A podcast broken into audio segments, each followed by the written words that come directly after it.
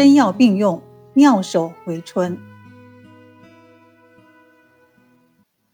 杨继周治病非常重视真药并用，在多年的治病过程中积累了丰富的经验，留下了许多妙手回春的案例。下面讲一个来听。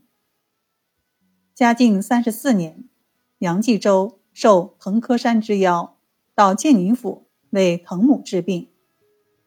滕母的病就是手臂举不起来，还怕冷，听起来也就是一般的毛病。之前请多位医生看过，可就是没有起到多大的作用。杨继周问滕母：“老人家，您除了手臂举不起来，还有哪里不舒服？”滕母答道：“背部怕冷，一点凉气都受不了，整个人很困，得要裹着衣服蜷曲着才行。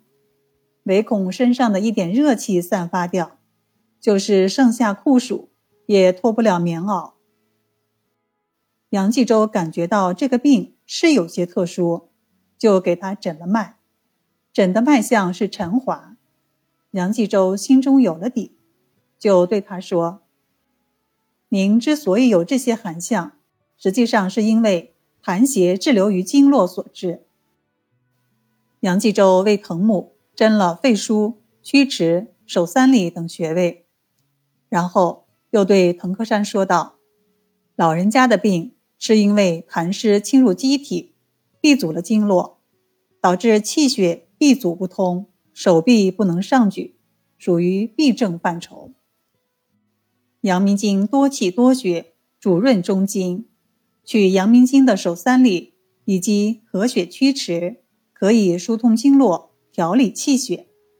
再配伍背部的肺腧穴来祛湿化痰，三个穴位共用，起到了疏通经络、祛湿化痰的作用。针后的当天，藤木就感觉到身体轻松了许多，手也能举起来了。不那么怕冷了，棉袄脱下来也没事儿了。杨继周又给藤木开了一些除湿化痰的方药。不久，彭母就完全康复了。此后，她一直康健，没有再发病。